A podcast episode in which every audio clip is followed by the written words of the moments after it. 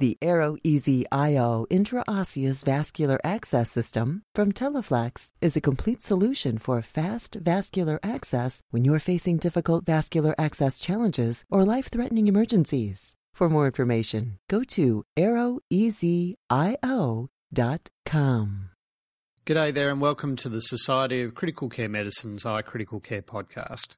I'm your host, Dr. Todd Fraser. Today I'll be speaking with Dr. Peter Lee about his article Intraosseous versus Central Venous Catheter Utilisation and Performance During Inpatient Emergencies, published recently in Critical Care Medicine. Peter, welcome to the podcast. Thanks. Thanks, Todd. Peter, the uh, interosseous cannula has been used in clinical practice for many years, but there seems to have been a resurgence in interest, particularly in adults in recent times. Why do you think that is? Well, I think that there are a number of reasons. First is ease of use. I mean, the biggest draw for the intraosseous system is just very, very quick access. And it's been shown amongst, or, you know, pre-hospital providers that, and even in the military, that establishing early access uh, with a simple drill and whether it's hand operated or battery powered ensures very, very quick and rapid access. And uh, getting into that, recruiting that marrow space is pretty automatic and it's very magical uh, how you can recruit a readily available venous plexus that in shock states and hemorrhagic states is can venodilate on its own. So I think the biggest draw is really the first pass success. I mean, that's what really drew us to it.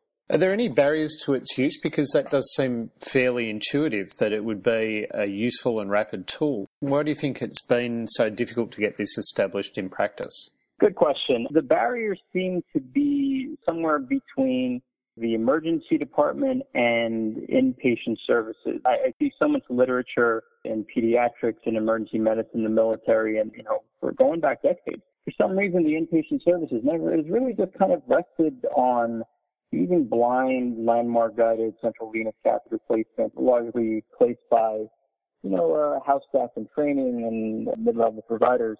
It's really unclear why that is. I think it's a combination of culture, usual practice, and also cost. You know, uh, w- one of the biggest drawbacks and criticisms of using uh, these brand new intraosseous systems, just like the EZ-IO system by Vidacare, it's the cost of the drill in each needle. So, in comparison, these central venous catheter kits are a fraction of what a needle and a drill would cost. So, you know, that's one aspect. But I think really just behavioral momentum may be the biggest barrier. You seem to hint that this isn't used as widely as it possibly could. Do we know anything about the uptake of this in general practice?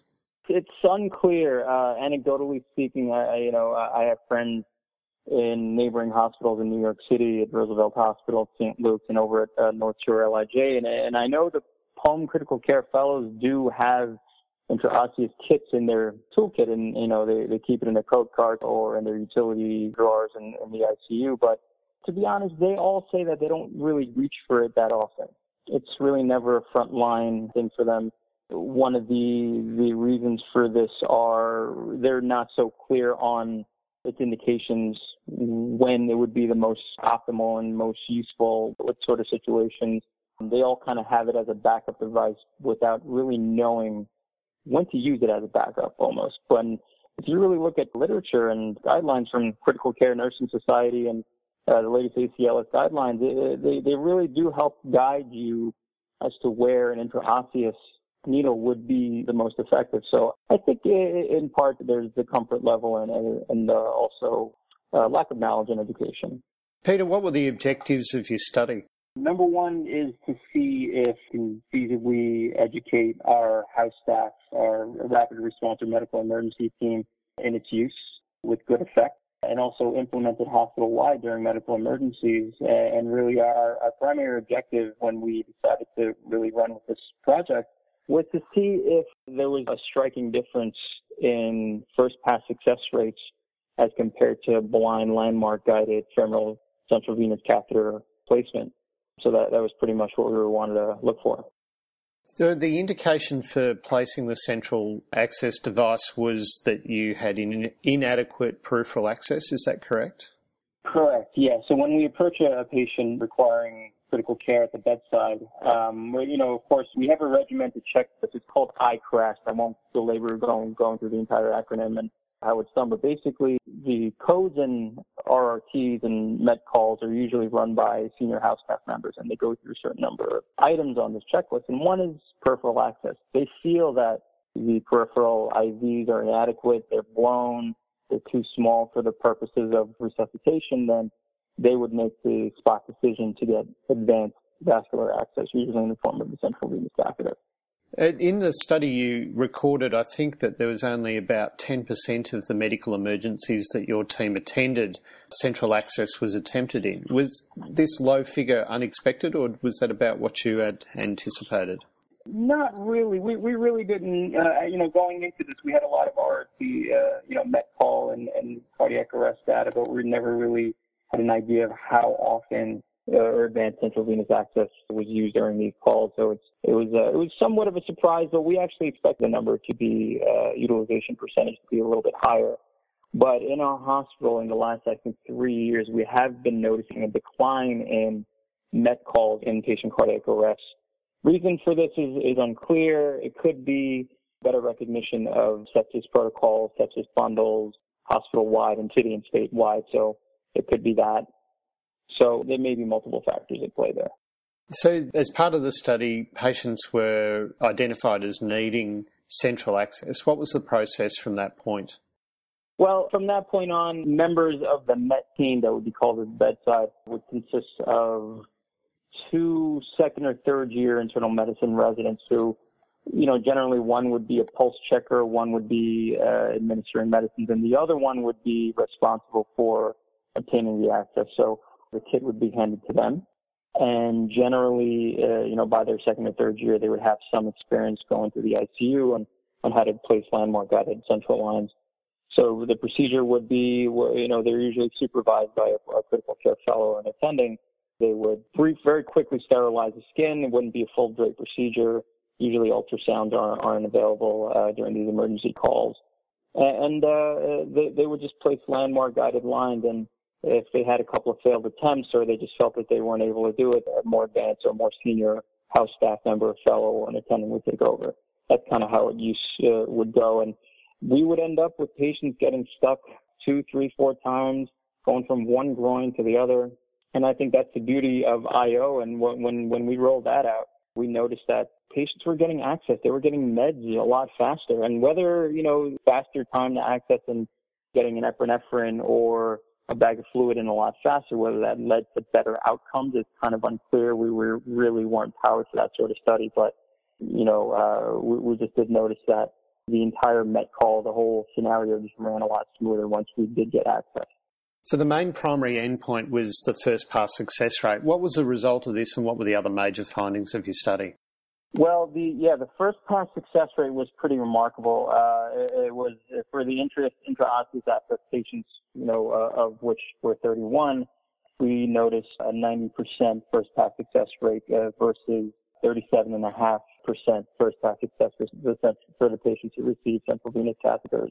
And the end there for the CVC was was 48, and obviously this was statistically significant. Overall success rate, uh, you know, the gap narrowed a little bit, but it was still pretty significant. The overall success rate for the intraosseous patients was about 97%, followed by 81% for the central venous catheter patients, which says that with enough poking around and enough attempts, these patients eventually got a central venous catheter in their groin. But the question is at what cost? That, you know, uh, we've had a, a few complications that were uh, associated with the central venous catheters, mostly arterial punctures, kinked wires and whatnot, and we would go through a couple of kits. Peter, what sort of training did the participants get in the insertion of the intraosseous and the central venous catheters? Right. So, yeah, like I was alluding to earlier, there's a monthly ACLS training session, and during this training session, we also give a little crash course on rapid response calls, met calls to, I other hospitals. And basically, we go through different scenarios of patients who are hypoxic, going into tachyarrhythmias and malignant arrhythmias and whatnot. Afterwards, we, we have a one hour training session uh, each month amongst the PGY twos and threes, it's usually run by a chief medical resident, myself, another fellow, if should they be available, and we have a few of the senior residents who are going to be on staff that month for, for those emergencies. And basically, we have these plastic models of tibias and proximal humerus, along with training guns, uh, drills, and training needles. And I basically go over the, the anatomy, the physiology of it, why we're using the intraosseous needles, the indications, where they're stored, just kind of go over some of the didactics. And then we do a thorough hands-on session, teach them how to clean and sterilize the area with just a little alcohol wipe or chlorhexidine wipe, landmark the area, and, and I probably stress that the most, and needle selection. So after that, I have them do a few drills on, on the, uh, the anatomic toys. And after that, I, I, just have them go through the entire scenario without my interruption or any uh, any prompts, and I just kind of grade them on a piece of paper that we have, this grading sheet that we've been keeping um, with everyone's name on it, and that's kind of how we've been doing it. So I've been training everyone really the same way, from everyone from the PGY two level, from fellows all the way up to the attending level. So everyone really gets the same training. One of the concerns that some practitioners have is around the complications associated with interosseous cannulae, but you found that that was actually a relatively insignificant problem. Can you tell us about that? As far as complications go for intraosseous cannulation, we didn't encounter too many. The only major one that we really came across was extravasation and skin necrosis, and this patient needed skin debridement around their uh, proximal tibia she survived the emergency. She survived the surgery. She left the hospital and everything was fine. But, you know, we can't, obviously can't have too many of these in, in, in literature. This is very rare, but looking into root cause analysis, we determined, you know, in speaking with the operators who put the needle in, they weren't quite sure how the needle was seated, whether they hit bone, whether they went through and through. It, it was really unclear. And, and this was early on when people were just getting trained with intraosseous access. So it might have been a bit of a, a novice factor there, but we didn't have that sort of occurrence ever again. And looking back at literature, I mean, complication rates are super rare. Um, everyone's biggest fear is a fat embolism, which we never saw. None of the studies that were ever done on intraosseous cannulation were powered enough to really assess the true rate of complications of this device. But the very real complications that, that you know that we faced were dislodged access from inadequate placement, pain. Uh, there was one awake patient who you know we really needed IV access and who was very very difficult, sick and combative. Pain is, especially during injection, is a real problem. And extravasation, skin necrosis, of course, uh, I, I believe it's directly related to poor placement of the intraosseous uh, needle. Now, you also included a survey of the practitioners' views on intraosseous and central line use in that sort of scenario. What did that information tell you? Basically, we, we wanted to see what our residents and everyone who we train, the critical care fellows and the attendings, what, what their experience was like using this, whether they felt that it was a little bit easier to use versus uh, central venous catheter. And it was actually pretty encouraging, despite the fact that they felt that sometimes the, the kits weren't stocked appropriately. At times they were difficult to find because they were only on certain floors in the hospital. They felt that the use of the gun after a brief training session, which was about an hour, they felt that it was a lot easier to use and their recall of successful first pass attempts using the IO gun was, I of course this is all recollection, they felt that they were more successful in using the IO needle rather than the traditional central venous catheter uh, placement. Peter, can you share some of the safety tips around the use of an intraosseous device and how to make sure that we do avoid those uh, uncommon complications? Yeah, uh, I think number one is is landmarking. This is what I keep telling my residents when we do the monthly training session during the uh, MET calls and cardiac arrest, the PLS training. We do a special training just for intraosseous catheter placement with some of the senior residents, and I stress again and again. I even throw my own leg on top of the table and make them palpate my own uh, knee and my tibia. Like this, these are the bony ridges. These are the landmarks. Because if you're off, you're off by a lot, and you're going into muscle. And once you're pushing in epinephrine and any other product, really, it, you're re- you're really causing a lot a lot of uh, um, problems in that uh, in that area. So landmarking, I think, is first and foremost the the most way uh, important way to ensure successful placement. And I have a lot of back and forth with the company that supplies us with the needles and the guns, and they prefer using the proximal humeral approach. In fact, it's actually FDA approved for the humeral approach as the go-to anatomic site, mainly because the cortex is very thin. The marrow space is actually pretty readily accessible, and there's there's a lot less resistance when when you're pushing fluids and medicines in there. There's a cool YouTube video of of a patient under a fluoroscopy machine and they inject this contrast dye, and you can see within a couple of cardiac cycles, it really dumps into the the right atrium and, and the pulmonary circulation very very quickly from the humeral access. We decided to go for the proximal tibia primarily because the landmark and the target that you're going for is so much bigger than the proximal humerus. It's easily palpated. It's very, very easy for a, a novice to identify. And also during uh, cardiac arrest, when you have two providers doing uh, ACLS and chest compressions up the upper torso of the patient, it's really hard to kind of squeeze your way in uh, up to the humerus and, and try to you know drill a needle in there. It's often a lot easier for one of the house staff members to just be at the lower half of the bed pop an IO into the tibia and, uh, and, and do what they need to do from that end. So we're willing to sacrifice slightly slower flow rates for more successful access. And, and to be honest, we, we've brought patients back, you know, using a tibial IO, just pushing up epinephrine and Lasix and successfully intubating people. We just using an IO. So I think that that is the number one thing is, is to make sure that you are landmarking the needles properly. Your study was conducted around two years ago now. What's your experience been with the intraosseous needle at your institution since the study? It's actually become a little bit more mainstream. It's it took a couple of years, and then honestly, trying to change behavior and implementing new devices and, and assuring quality and proper use within a hospital system, especially amongst trainees who rotate through the the Met team every month my my mentor and PI on the project, Samuel Acquah, he, he equates it to trying to steer an aircraft carrier in the ocean, you know, trying to change policy in the hospital. So we had a lot of pushback from nursing administration, a lot of safety people and QI people. Basically, the prospect of drilling uh, needles into people's legs seems a little barbaric, seems a little uh, uh, a little scary to them. But once we showed what we can do in a controlled setting and following data, they're pretty convinced. And honestly, at this point, whenever there is a cardiac arrest on the floor, I see an intern running to go get the, you know, the IO kit from certain medical floors. They know exactly where it is. I quiz the house staff every now and then. Do you know where the kits are? Do you know what's in the kit? Do you know where to put them? And I, I got to say, they it's pretty impressive. They're they're all spot on. They they've heard me drone about it over and over again, and, and it's in their brains now. So I think it took two years. It took some time, but I, I think we've reached the masses. So I, I just hope it continues.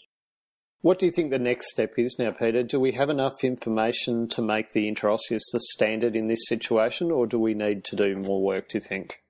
I, definitely think we need to do more work. I, I think it's a little premature to start, uh, uh, you know, abandoning central venous catheters at this point. It's really, really depends on your comfort level, the cost of the drill. We, we, you know, outcome studies obviously are needed. We really need to show whether early access and getting that epinephrine just a little bit quicker really changes outcomes. It may not. I think the biggest benefit to the, the intraosseous device is it's really its place is, is a bridge to resuscitation. It's a bridge to get the patient from a medical ward where uh, you know delivery of critical care is limited at best, just to get them to an ICU where a clean line, a clean central line in the in the neck or the or the um, subclavian area can be placed with ultrasound under sterile conditions. These lines are, are you know, are more durable. They can, they can last a little, little bit longer. So I, I think in the end, its utility will, will be in getting a patient from point A to point B. Peter, congratulations on the publication of your study. It certainly contributes significantly to the awareness of this uh, this technique. Um, and thanks for joining us on the podcast today. Thanks, Todd. This concludes another edition of the iCritical Care podcast. Please check out our website at www.sccm.org slash iCriticalCare for more information and podcasts. For the iCritical Care podcast, I'm Dr. Todd Fraser. The Arrow EZ-IO intraosseous vascular access system from Teleflex is a complete solution for fast vascular access when you're facing difficult vascular access challenges or life threatening emergencies. For more information, go to arroweasyo.com. Todd Fraser, MD, is an intensivist and retrieval physician based on the Sunshine Coast of Queensland, Australia. Dr. Fraser completed his undergraduate training in Melbourne before undertaking specialist training in hospitals in Geelong and Sydney. His specialist career has included time as a Director of Intensive Care at Mackay Base Hospital in Queensland, Regional Director of Training for Care Flight Medical Services, and as a staff intensivist and flight physician. Dr. Fraser has extensive experience in critical care education, including simulation, web based training tools, examination preparation courses, and instructional video. The iCritical Care podcast is copyrighted material and all rights are reserved. Statements of fact and opinion expressed in this podcast are those of authors and participants and do not imply an opinion on the part of the Society of Critical Care Medicine or its officers or members. To contact the editorial staff of the iCritical Care podcast with questions, comments, or ideas, please email icriticalcare at sccm.org or info at sccm.org.